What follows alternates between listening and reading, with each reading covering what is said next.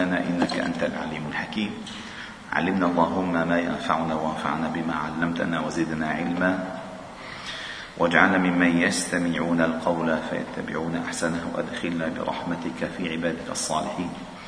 ثم أما بعد فقد ذكر الإمام الترمذي ابو عيسى رحمه الله تعالى في كتابه الممتع الشمائل المحمدية على صاحبها أفضل الصلاة والسلام والتحية.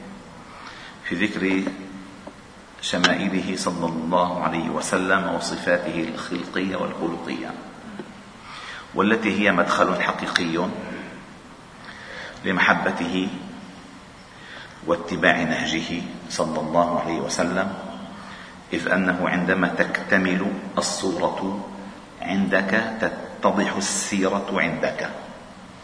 فإذا اكتملت الصورة توحدت السيرة. أما إذا كانت الصورة مشوشة منها كاملة فتتخبط. خبطة عشواء تمشي مكبا على وجهك لا تدري لا تدري. فكلما تعرفت على هذا النبي صلى الله عليه وسلم وينبغي أن تتعرف عليه. لأن الله عز وجل قال الله أعلم حيث يجعل رسالته. فعلم علم الله تعالى به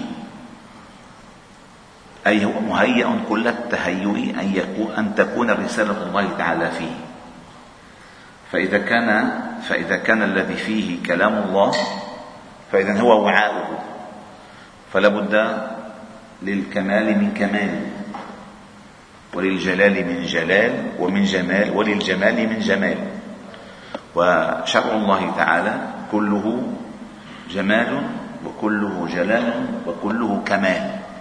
بدليل بدليل أن النبي صلى الله عليه وسلم قال في الحديث الصحيح أنه قال مثلي ومثل الأنبياء من قبلي كمثل رجل بنى بنيانا فأحسنه وأجمله. إلا موضع لبنة فجعل الناس يطوفون له ويعجبون ويقولون ما أحسنه ما أجمله. هذا الدين ما أجمله ما أحسنه ما أجله ما أكمله. هلا وضعت هذه اللبنة؟ فعندما وضعت اللبنة ازداد الجمال جمالا وازداد الكمال كمالا وازداد الجلال جلالا. لذلك الله جل جلاله جعل به خاصية وحده أنه جعل بين كتفيه خاتم النبوة. وحده. أي به ختمت النبوة. ولا يختم إلا بالأكمل. ولا يختم إلا بالأكمل. فلذلك الله تعالى سماه أحمد. أي الأكمل. الأحمد يعني أفعل يعني أكمل. أحمد من حمد الله جل جلاله هو نبيه محمد صلى الله عليه وسلم. وسنأتي في آخر الأبواب أبواب الكتاب آه، باب أسمائه. ولكل اسم من أسمائه سر. أحمد ماحي عاقب؟ أحمد محمد ماهي عاقل. كل أسماؤه. هذه أسماؤه. والله جل جلاله لم يذكر اسمه في كتابه بالصراحة إلا خمس مرات.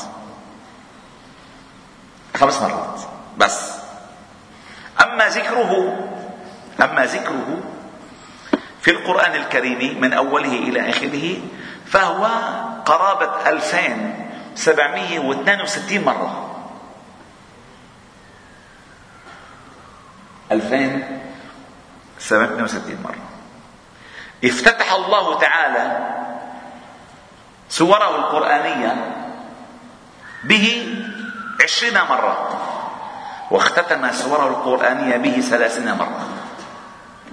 القرآن عليه ينزل يعني نزل وإنه لتنزيل رب العالمين. نزل به الروح الأمين على قلبك لتكون من المنذرين بالإسلام. له شأن له شأن عند الله تعالى في كتابه. فلذلك معرفة صفاته أي معرفة صورته هو هو باب الولوج إلى حسن معرفة سيرته. حسن معرفة سيرته. لأن النبي صلى الله عليه وسلم كله حسن. كما قال الشاعر ستر الحسن منه بالحسن فأعجب لجميل له الجمال وقاؤه فهو حسن مستور بالحسن. يعني داخله أحسن وظاهره حسن فستر الحسن منه بالحسن. فعجب لجميل له الجمال وقاء فإذا رآه من رآه أول مرة هابه. وانعشره أحبه. لأن عندما يراه لأول مرة, مرة يرى جلاله. وعندما يخالطه ويعاشره يرى جماله. والله كس هذه هذا الجمال بالهيبة لئلا يتجاسر عليه أحد من الأقزام. لذلك كان الصحابة الكرام كانوا لا يحدون النظر إليه جلالة له. ما أحد يستطيع. لذلك ما وصف ما وصف النبي صلى الله عليه وسلم إلا صغار الصحابة. ما وصفه كباره. فقال هنا باب ما جاء في صفة شراب رسول الله صلى الله عليه وسلم. شرابه حدثنا ابن أبي عمر حدثنا سفيان عن معمر عن الزهري عن عروة عن عائشة أم المؤمنين رضي الله تعالى عنها قالت كان أحب الشراب إلى رسول صلى الله عليه وسلم الحلو البارد. حديث حسن. كان أحب الشراب إلى رسول الله صلى الله عليه وسلم الحلو البارد ليش؟ يتناسب مع حلاوته. تعرف الشيء البارد جميل يعني الشيء البارد لذيذ. أرقد برجلك هذا مغتسل بارد وشراب. وعندما وسلم شرب من ماء بارد قال هذا من النعيم. هذا من النعيم. كل ما تشرب واحد بشربه شيء ساخن. شرب البارد فقال كان أحب الشراب إليه. الحلو البارد صلى الله عليه وسلم.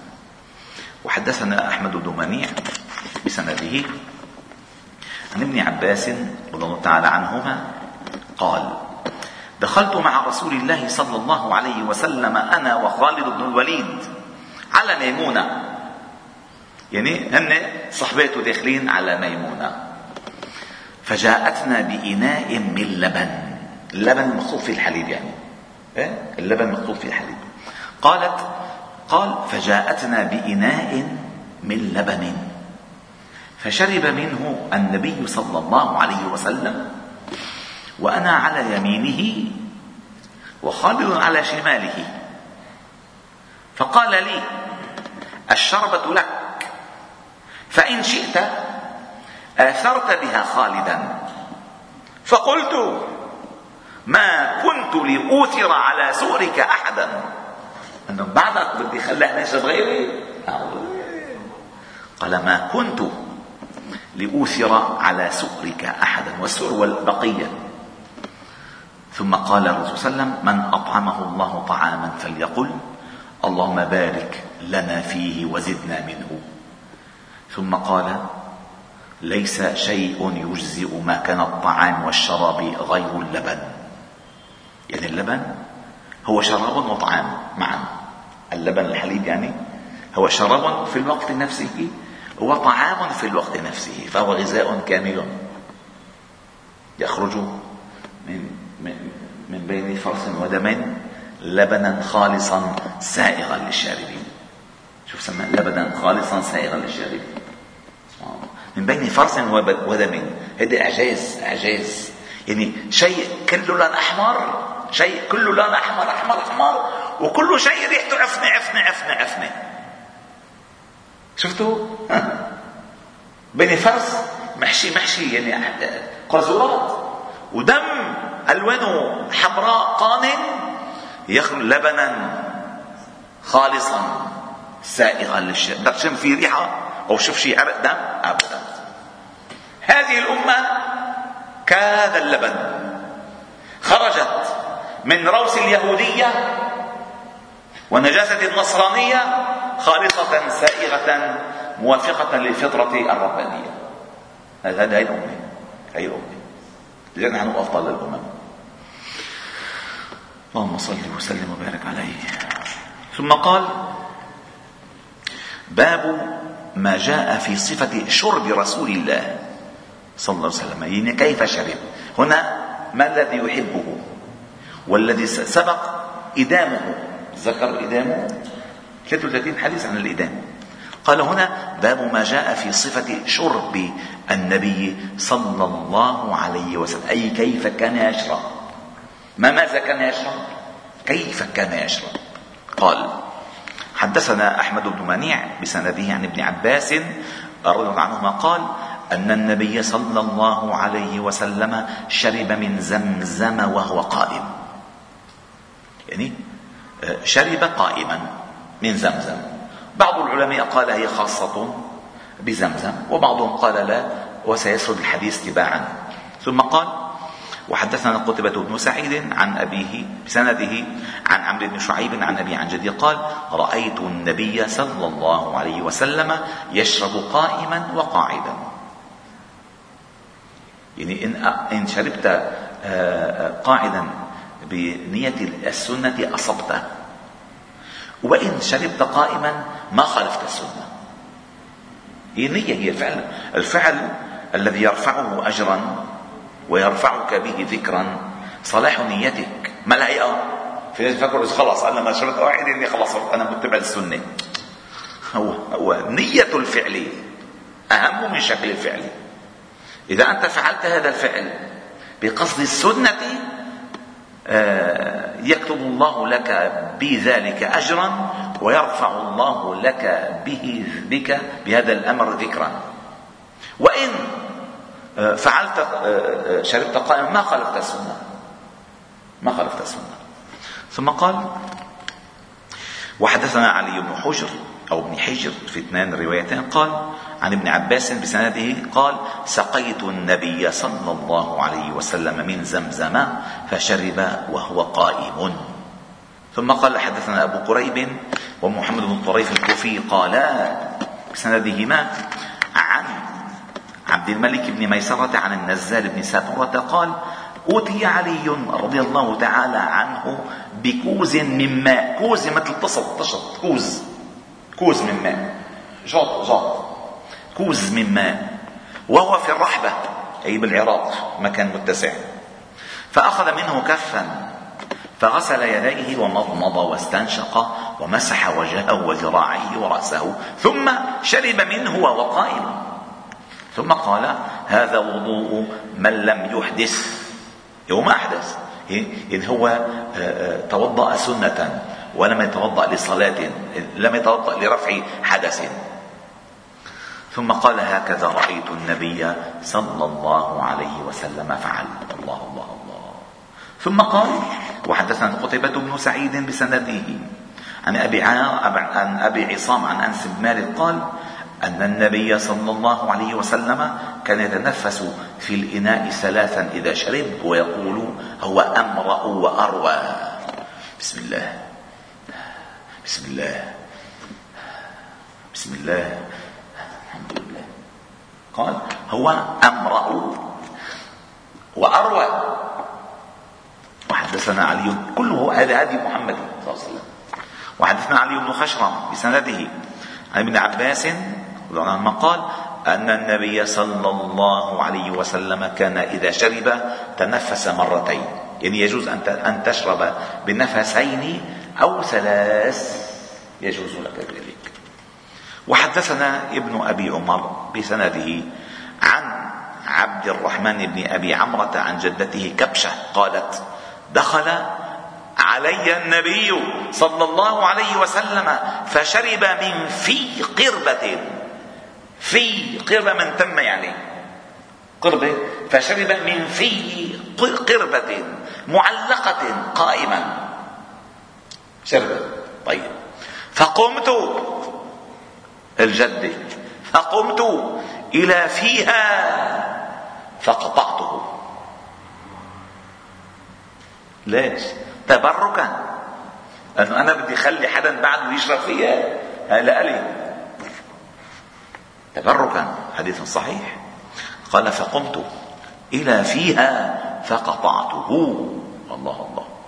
وحدثنا محمد بن بشار بسنده عن ثمامة بن عبد الله قال كان أنس بن مالك يتنفس في الإناء ثلاثا وزعم أنس أن النبي صلى الله عليه وسلم كان يتنفس في الإناء ثلاثا. وحدثنا عبد الرحمن عبد الله بن عبد الرحمن بسنده عن أنس بن مالك أن النبي صلى الله عليه وسلم دخل على أم سليم وقربة معلقة فشرب من فم القربة وهو قائم فقامت أم سليم إلى رأس القربة فقطعتها تبركا وحفاظا ومحافظة عليها أثر من آثار النبي صلى الله عليه وسلم. ثم قال آخر حديث حدثنا أحمد بن نصر النيسابوري بسنده عن عائشة بنت سعد بن أبي وقاص عن أبيها أن النبي صلى الله عليه وسلم كان يشرب قائما. والحمد لله رب العالمين. سبحان الله وبحمدك أشهد أن لا إله إلا أنت نستغفر إليك وصلي وسلم وبارك على محمد وعلى آله وأصحابه أجمعين والحمد لله رب العالمين.